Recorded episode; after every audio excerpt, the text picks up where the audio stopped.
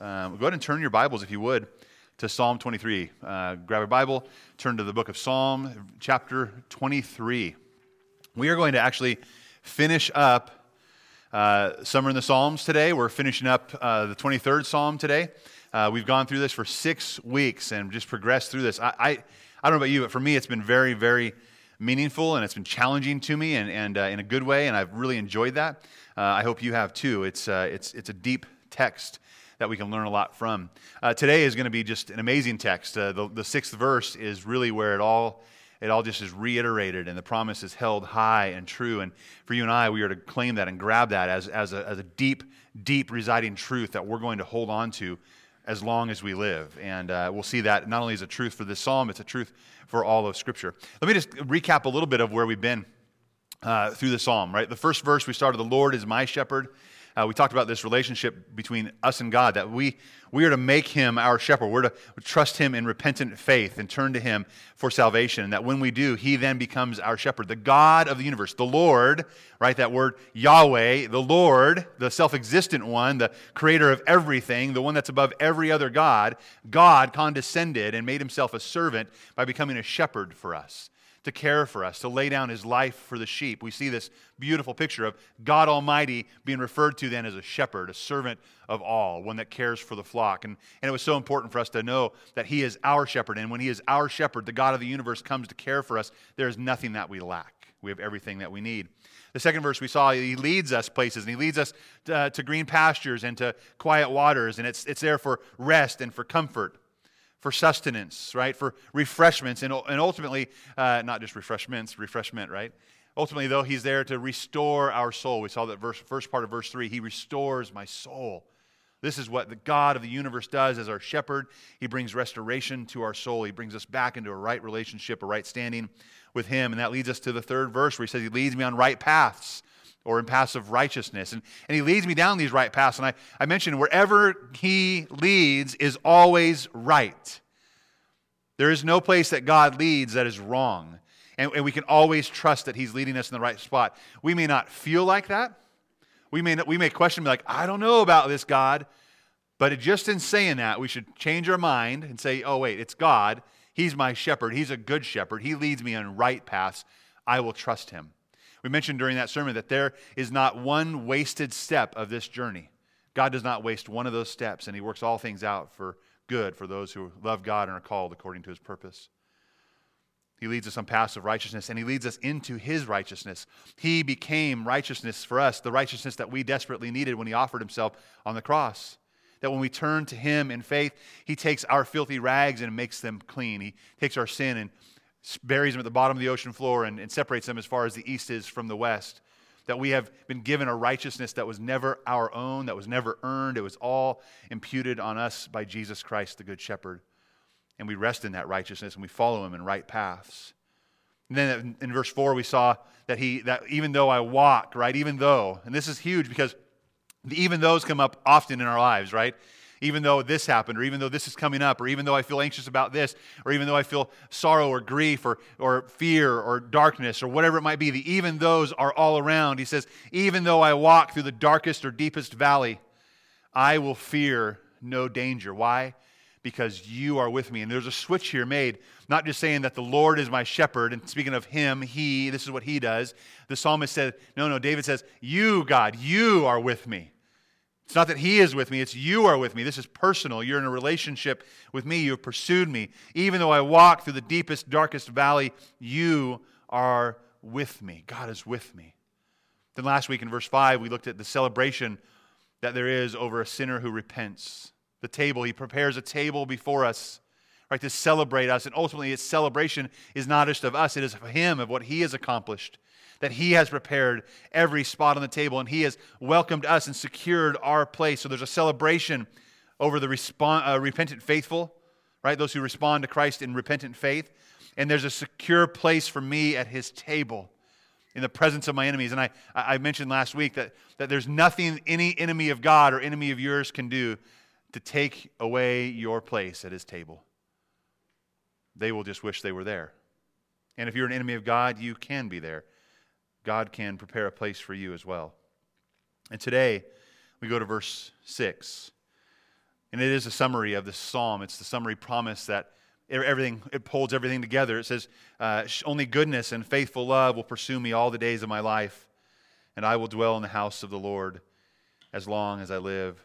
This is mentioned as a pilgrimage. And you think about for David, David is talking about his life and going through his life and going through dark valleys, but knowing God is with him and understanding that, that on the horizon of that dark valley, whatever it is, if, if death, death comes upon him, if he, he actually physically dies, he knows that that's not the end. That is just the beginning for him.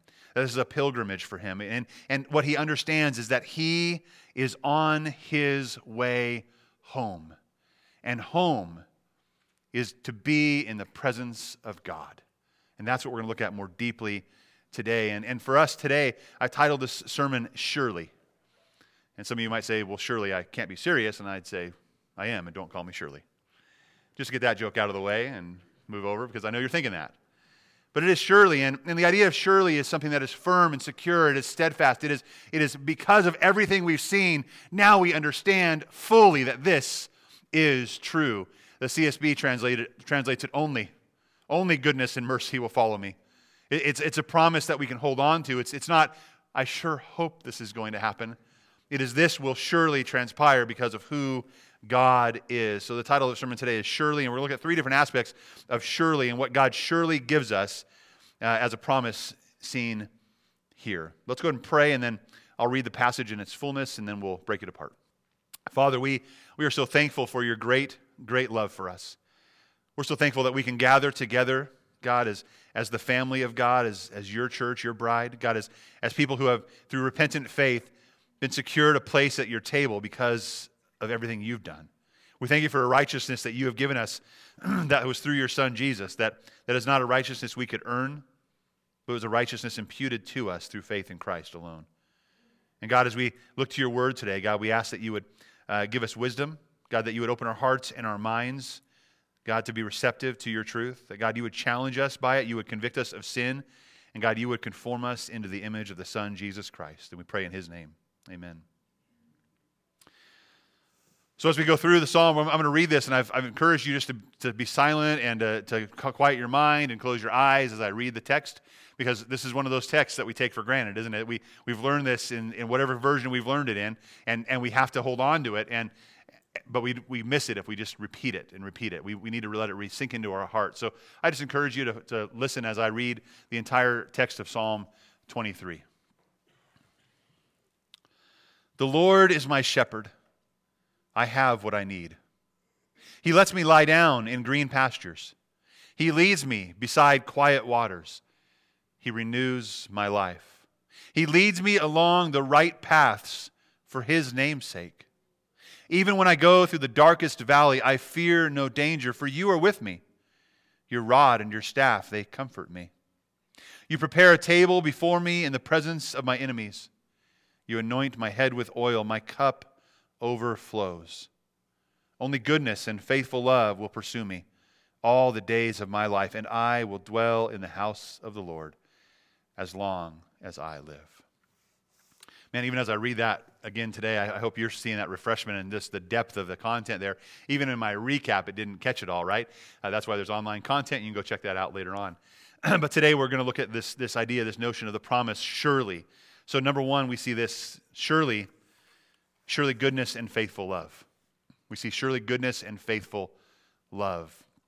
His only goodness and faithful love will pursue me all the days of my life. Again, this is a promise, and what we see here is, is because of verses 1 through 5, because of who God is as a shepherd, because what he's, what he's going to do for us and how he's going to be with us, we can see this, this person, the sheep of God, right? He's the shepherd. We're entering into a deeper communion and relationship with him. And verse 6 then is the summary of the entire psalm. The summary of, of all of Scripture could be argued that this is it right here. It's that, that only goodness and faithful love will pursue me all the days of my life. This is showing the character and nature of God. It is the promise of the gospel that brings joy and peace and hope. God's goodness and his mercy or his faithful love is going to follow us and pursue us all the days of our life. And when you look at this, the, the idea of goodness and faithful love, when it's written, it actually is meant to be going together, almost like descriptive. What kind of faithful love is it? It's good, faithful love. God's good, faithful love. It goes together. It could be translated that way His good, faithful lover, His good, loyal lover, His good, covenant love. It, it emphasizes the value of loyal love. Do we understand that? Do we understand that there's a value on loyal love? We place that on, on in relationships, don't we? When we see someone has loyal love, steadfast love, covenantal love, like, hey, listen, I'm going to love you no matter what kind of person you are, no matter what kind of mistakes you make. There is a love to be had that is loyal. And that is described as good. It is good, faithful love. God's love for us is good, faithful love, and we can certainly relate to that. I want to read something out of Psalm 34 where it talks about this goodness of God, God's goodness. Psalm 34, 4 through 8 says, I, I sought the Lord, and, and listen to, to the, the descriptions of what God has done and what, what his goodness, what, what the effects of his goodness are. One here, it says uh, in verse 4, I sought the Lord, and he answered me. So uh, his goodness answers me, right? And rescued me from my fear. So he answered me, he rescued me. Those who look at him are radiant with joy, so it produces joy, and their faces will never be ashamed. This poor man cried, and the Lord heard him. Right? God hears, his goodness hears, and saved him from his troubles. The angel of the Lord encamps around those who fear him and rescues them. There are some mighty, mighty descriptions here of what exactly? Verse 8 Taste and see that the Lord is good. The Lord is good. This, this is describing the Lord's goodness, the depth of the Lord's goodness, and how happy is the person who takes refuge in him. So, good, as we talk about good and as a descriptive word for covenant love or faithful love, good refers to something that promotes and, and provides and protects and rescues and enhances life. So, we say God's good covenant love. We say God is all for us, for our good. It's his good, faithful love. So we've got to take note that this word, coupled with faithful love, also does not just refer to spontaneous, unmotivated acts of kindness. Now, good can. If you're a good person, I, I may help you and see a need, and I might meet a need. But when coupled with faithful love, it is not just blind, it is motivated in relationship to other people. It is kindness out of behavior that arises from strong character and a responsibility to relationships. God has a deep burden to relate to us and to be in relationship to us and to draw us into relationship with Him. So when we talk about His good covenant love, His faithful love, that is what we're talking about. A God who, who grabs us and pulls us in and, and, and embraces us and pursues us. We see that it's going to follow us all the days of our life. That's who God is, that's what He's doing. God demonstrates His covenant love for His people. He's, he's demonstrated it since the beginning, since we see in Genesis 3 that he says, out of the woman's seed, I'm going to I'm going to bring someone that's going to crush Satan once and for all. He makes this promise of his covenant that I will save you, I will rescue you, I will bring forward the Messiah. And all through the Old Testament and into the New, we see this covenant uh, talked about and, and prayed about and, and uh, faith in. And then we see this covenant realized in the Messiah, Jesus, and people have this faith in the Messiah who saved them and rescued them. And that's for you and I today. We, we, we are looking back to the Messiah, having faith in the Messiah for what he's done. That is God's covenant love established in person, in God in the flesh. So God demonstrates his covenant love to all people by all that he does for them, even sometimes in spite of their unfaithfulness. Aren't you glad God continued to pursue you even when you weren't faithful? Amen? It's, it's an amazing thing. God pursues us with this good, faithful love. It's a loyal love. I want to see a few ways this plays out in Scripture, this word faithful love. It plays out in the preservation of life. I'll read a few passages. In Psalm 6 4, it says, Turn, Lord, rescue me. There's a rescue, right? According to or because of your faithful love. So, God, because of your faithful love, rescue me. It preser- uh, uh, perseveres or preserves life. The next thing is it's the basis of forgiveness. His faithful love, his covenantal, steadfast, good, faithful love is the basis for our forgiveness. Psalm 51, David, this is the psalm when David just laments and confesses and is restored. Verse 1 says, Be gracious to me, God. So I need grace according to your faithful love, according to your abundant compassion, blot out my rebellion. That's God's covenant love, a love that says, I'm going to pursue you relentlessly and I'm going to forgive you wholly when you come to me in faith. That's, that's our God. That's what he's doing. That's his faithful love. It also brings about restoration. Remember, we see that parallelism here with the rest of the Psalm 23. In verse 3, He restores my soul. Right? Psalm uh, 109, 21 to 27, it says this But you, Lord, uh, my Lord, deal kindly with me for your name's sake. Because your faithful love is good, rescue me. So let's listen to what, what, is, what is this condition, state of this person's heart or soul or life. It says, For I am suffering and needy. My heart is wounded within me. I fade away like a lengthening shadow. I am shaken off like a locust. My knees are weak from fasting, and my body is uh, emaciated. I have become an object of ridicule to my accusers. When they see me, they shake their heads and scorn. That seem like someone needs refreshment? Rejuvenation? Absolutely. Verse 26 Help me, Lord my God, save me according to your faithful love. So there's this, this rescue because of your faithful love. There's this help because of your faithful love. And then the psalmist goes on. I love how this, this demonstrates more outward focus because of his faithful love. It says, so that, right? Rescue me according to your faithful love, so that they may know that this is your hand and that you, Lord, have done it. You know, when you and I live our lives and we have responded to the good, faithful love of God, it should change everything about us. Our countenance changes. That's why there's this hope in this verse, in verse 6. Right? Surely goodness and mercy will follow me all the days of my life. There is joy to be had over that. There's hope to be had over that. There's an outpouring to be had over that. God's faithful love is worth, eh, worth holding on to and believing, and it, then it restores us. And as it does, then his faithful love is worth singing about. His faithful love is worth proclaiming. That's what the last basis is. This. We see the basis of praise. In Psalm 118, uh, uh, we did this during, during the book of Ruth. We did this uh, uh, responsive reading, right? And, and if you remember that, we had it up on the screen, and I would, I would say the first part, and then you would say, His faithful love endures forever. And it goes on and on and on in this text. But Psalm 8, 118, verse 1 just says this Give thanks to the Lord, for He is good, His faithful love endures forever. You see, it's a basis of praise. God's faithful, steadfast love, his, his good, faithful love should be something that is praise coming off of our lips. As we walk through life, we hold on to this promise that surely goodness and faithful love is there. That God is about goodness and faithful love, his good, faithful love. That leads us to number two. Surely the Lord pursues me all the days of my life. Surely the Lord pursues me all the days of my life. In our text from Psalm 23 6, it says, Only goodness and faithful love will pursue me all the days of my life. I want you to think about how this looks as a shepherd. If, if, we're going to that sheep analogy and we're the sheep and he's the shepherd, how, how do shepherds pursue their sheep? They go after them at all costs. If one runs away, they're going to go find that sheep. And, and they're, they're not just going to lead it back, they're going to shepherd it back, right? They're going to pursue it back. They're going to follow it back. They're going to make sure it goes the right way. You see a cattle drive or, or dogs working sheep, you see that they're behind them. They're pushing them, right? Or, or they cut them off because they're going the wrong way and they get behind them and push them the way they want them to go.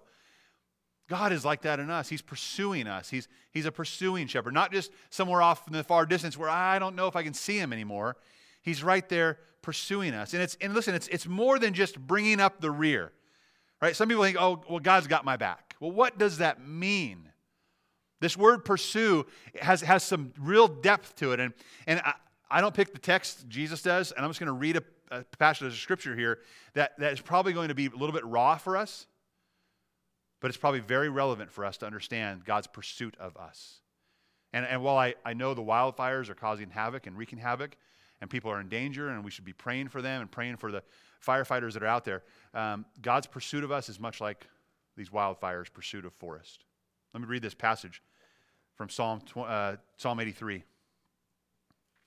This word pursue is used here. So the same word used to describe how God follows us all the days of our lives. It says, As fire burns a forest, as a flame blazes through mountains, so pursue them. Now, this is a psalm talking about judgment. So, not only will God's judgment pursue those who are being judged, but also God is pursuing those for faith, for righteousness, for salvation in the same manner. So it says, As fire burns a forest, as flame blazes through mountains, so pursue them with your tempest and terrify them with your storm. Cover their faces with shame so they will seek your name, Lord. Now, I'm not one to pray for fires and say, let's bring it on, but to see the way that God pursues people is not to be said, He just is behind us. And, and when this was written, they didn't have the equipment we have today, right? They didn't have these huge airplanes and, and huge helicopters to dip water and put fire retardant on lines and bulldozers to wipe out, wipe out terrain and, and create a huge line for a fire break. When fire started in a forest, then what happened? It didn't stop until it stopped. They understood that the pursuit of God was the same. God pursuing people was the same. So whether it's in judgment, or whether it's in mercy and steadfast love, the Lord will overtake us. Do we understand that? Some of us think that, oh, I can, I can run and I can hide. I want to avoid making a, a commitment to Christ. I want to avoid uh, expressing faith or repenting for my sin. I want to avoid that. I'm, I'm, it's, it's not quite too late. One day it will be. Whether in judgment or in mercy, the Lord will overtake us. So we must turn to Him and respond in faith today. Listen, He is pursuing you. He is pursuing you that you might come to faith in Him, that He might secure a place at a table prepared before your enemies, that you might be welcomed into His kingdom as a son or daughter. He's pursuing you. Your sin and your, your stubbornness is in the way, but He will overtake you. Don't let Him overtake you in your sin. Let Him take away your sin and overtake you in His mercy and His grace. Listen, you can't hide from God. As it, we see this text that God pursues me all the days of my life. You cannot hide from God. I want to read a passage out of Psalm 139. Amazing how a lot of these passages about the psalm are in the Psalms, right? Psalm 139, 7 through 12. Where can I go to escape your spirit? Where can I flee from your presence? If I go up to heaven, you are there. If I make my bed in Sheol, you are there. If I fly on the wings of the dawn and settle down at the western horizon, even there your hand will lead me. Your right hand will hold on to me. If I say, Surely the darkness will hide me, and the light around me will be night, even the darkness is not dark to you. The night shines like the day. Darkness and light are alike to you. So, where can I go to escape God? Nowhere. So, I, I would say this turn to Him in repentant faith and rest in His forgiveness, rest in the restoration that He will provide for you. No matter where we go or why we get there, David understood that God would pursue him with his love as a good shepherd, as a good God. And listen, as we express faith in Christ. We shared this verse either last week or the week before from Romans 8. When we, we understand that the, the Lord pursues me and He holds on to me and He's, he's just He's going to secure my place at that table, that, that's shown in this security of Romans chapter 8, verses 38 and 39. Uh, Paul writes, I'm persuaded that neither death, nor life, nor angels, nor rulers, nor things present, nor things to come, nor powers, nor height, nor depth, nor any created thing will be able to separate us from the love of God that is in Christ Jesus our Lord. I know there are times, even, even once we've expressed faith in Christ for salvation, there are times we want to run away and hide. Probably rightly so because we're so ashamed of what we've done. The right thing to do is understand that there's nothing that can separate us from Him, and that by turning back to His good, faithful love, He is there to restore our soul. Repentant faith brings that about. It's hard, though, isn't it? We don't want to be repentant all the time. We don't want to humble ourselves. We don't because humbling ourselves is humiliation often, right? We, we're humiliated over something. Well, we can get over that pretty quick. Teaching my kids that lesson, by the way, is one of the hardest things I have to do. When they've wronged someone or done something wrong and had to repent of that, that humility is so hard to enter into. But I tell you what, especially as I teach them that lesson with people that are safe, it is amazing to see how their heart melts when forgiveness and restoration is offered. They know that there is a secure place of love, covenantal love, from those around them. And especially for us, it is in God. So, this security, This security is what's on David's mind when he goes into number three. Surely I will dwell with God forever. The text says, I'm going to read it in its fullness.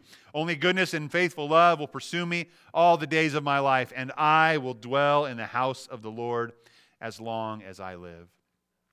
That text, as long as I live, it, means for my length of days for my length of days. Now, for David, he, he was in this position of the valley or in this position of the life, and he said, I just want to pursue God. I want to move towards God wherever he is, whether it be in his tabernacle or with his people. I want to grow closer to God, or whether it be eternity. I just want to be with him. For you and I, we aren't necessarily in the position of David. We know that there's an eternity for us, that we know that there is glory with Jesus forever to be had by those who believe through faith in Jesus Christ alone. And, and that's the amazing thing. He knows that he can move closer to God and that dwelling with God forever is actually about communion, deeper communion with the Father, deeper communion with the Good Shepherd. That's what he desired.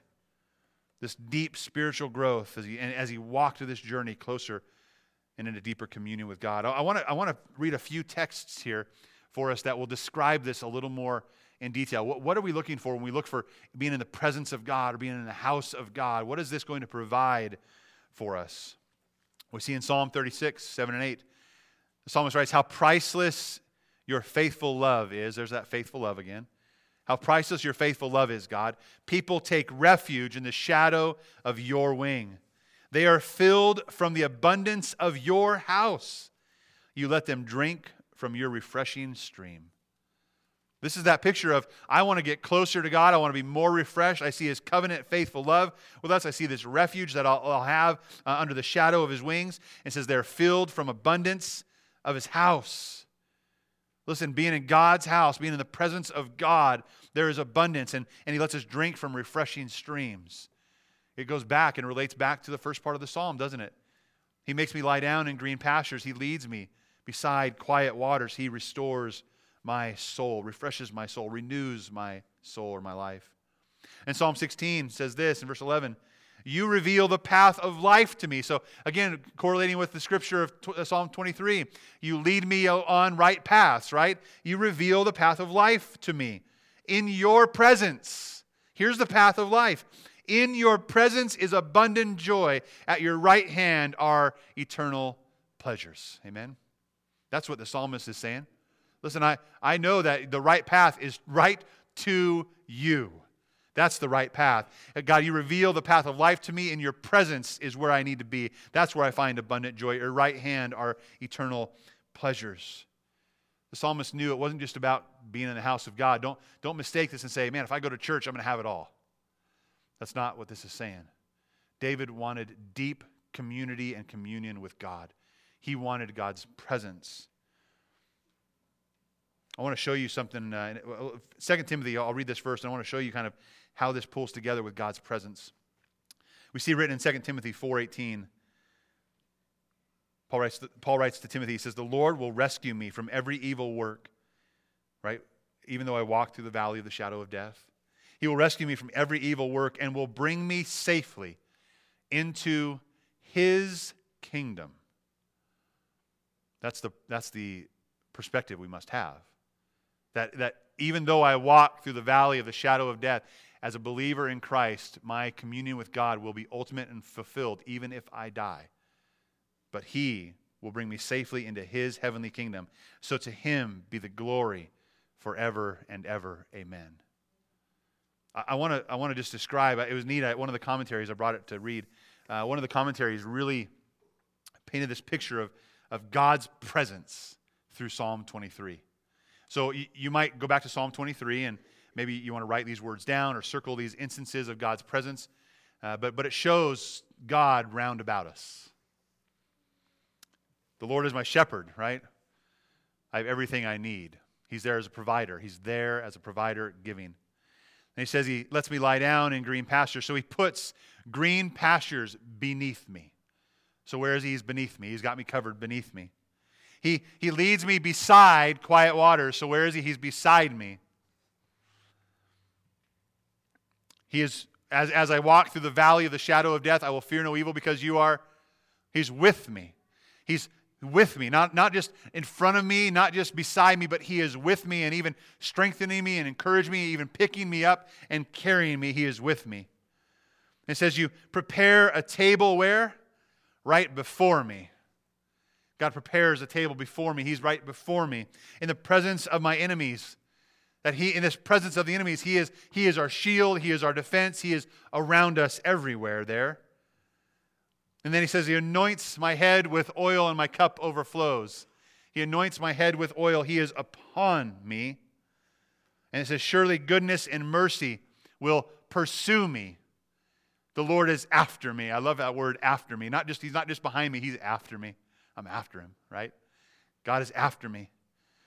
Goodness and mercy will follow me what? All the days of my life, and I will dwell in the house of the Lord forever. The Lord is also beyond us. See, the promise of the psalm is the presence of God beneath me, beside me, with me, before me, around me, upon me, after me, and always before me. That's the promise of the psalm. And listen, I, have said this for over the few, last few weeks. The, the, the promise isn't the provisions that he gives. Although God is a good God and he provides for us, he cares for us, he makes every provision for us, our joy comes from his presence, not from the provisions. Amen? It's from his presence. And we talked about how, how we, we want, oh, I want those green pastures. I want those quiet waters. I want, I want other sheep around me that are, that are like me. That's what I'm going to cling to. That's my hope. No, your hope isn't there. Your hope is in the shepherd who is round about you and who leads you there, who gives you everything you need. We have to turn to the shepherd alone. My last passage today is out of John chapter 14, and I, I want us to see this a little more in depth. Not, not just him being uh, giving us things and, and making things for us and, and letting us have the streets of gold. It's more than that. And it, it's honestly something I had never read before I studied, never realized before I studied this passage in this passage, I never really picked up on this. I think about the mansions in heaven, right? Because what does it say in John 14, 1 through 3? Look at this. He says, Don't let your hearts be troubled. Well, that's a good thing to start with, right? Don't let your hearts be troubled. Believe in God, believe also in me. So Jesus is encouraging the disciples here, the believers. He says, In my Father's house are many rooms. If it were not so, would I have told you that I am going to prepare a place for you? Now we stop there at the end of verse 2, don't we? We stop there and say, Yes, God's going to prepare a place for me. And we're like, I wonder how big my mansion's going to be. I wonder how big yours is going to be. I say, Oh, yours is going to be way bigger than mine. You're better than me. We do that. We have that conversation, don't we? That exact conversation. All about the mansions, all about the streets of gold, all about doing whatever we want in heaven because it's going to be glorious. I don't know. Maybe some of that's true. But here's what Jesus came to say at the end of verse, or uh, in verse 3. He says, If I go away and prepare a place for you, I will also come again and take you, what's it say? To myself. He's going to prepare a place for us so he can take us there to himself, so that where I am, you may be also. Let's see the promise of the Good Shepherd, the promise of the psalmist here, the promise of all of Scripture is not that we'll get glorious things, that we will be with the glorious one. Not that we'll be shepherded towards green pastures, that we will have the shepherd all the days of our life. And that we will be in his presence all the days of our life. The joy of heaven is not the mansions or the streets of gold. The joy of heaven is Jesus, the Good Shepherd, himself. And I, I sincerely pray that at this moment, as we've gone through this, that you can say that the Lord is my shepherd. That you aren't banking on green pastures, that you're not banking on quiet waters, that you're not banking on streets of gold and mansions. That you have put everything, all, you've gone all in with Jesus, the Good Shepherd, and that you can claim him as your shepherd through faith. If you can, if you can claim him as your shepherd, then the wonderful promises of this psalm are yours. If he is your shepherd, if he is the shepherd who, who gave his life for the sheep, for you, and you have expressed repentant faith in him, then this psalm is for you. And the promise of surely goodness and mercy will follow you all the days of your life, and you will dwell in the house of the Lord forever. Is a promise worth holding on to. Amen. Amen. Let's stand together and pray.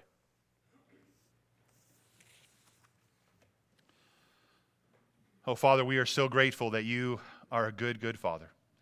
We're so grateful that you pursue us with this unrelenting, steadfast, good, faithful love. And God, as you pursue us, may we, may we know and recognize that you do.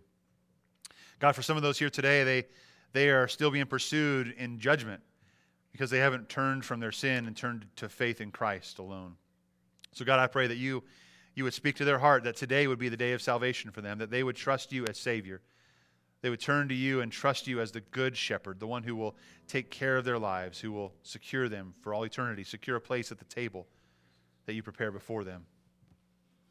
God, may they humble themselves and experience the good, faithful love of God. God, for the rest of us who have put our faith and trust in Jesus, God, we are so thankful. God, may, may you continue to change our perspective in any way that we, we had, uh, holding on to, to green pastures or holding on to quiet waters or holding on to other sheep or holding on to mansions or streets of gold.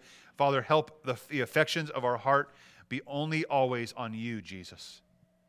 That you're the one we hold on to, you're the one we draw near to.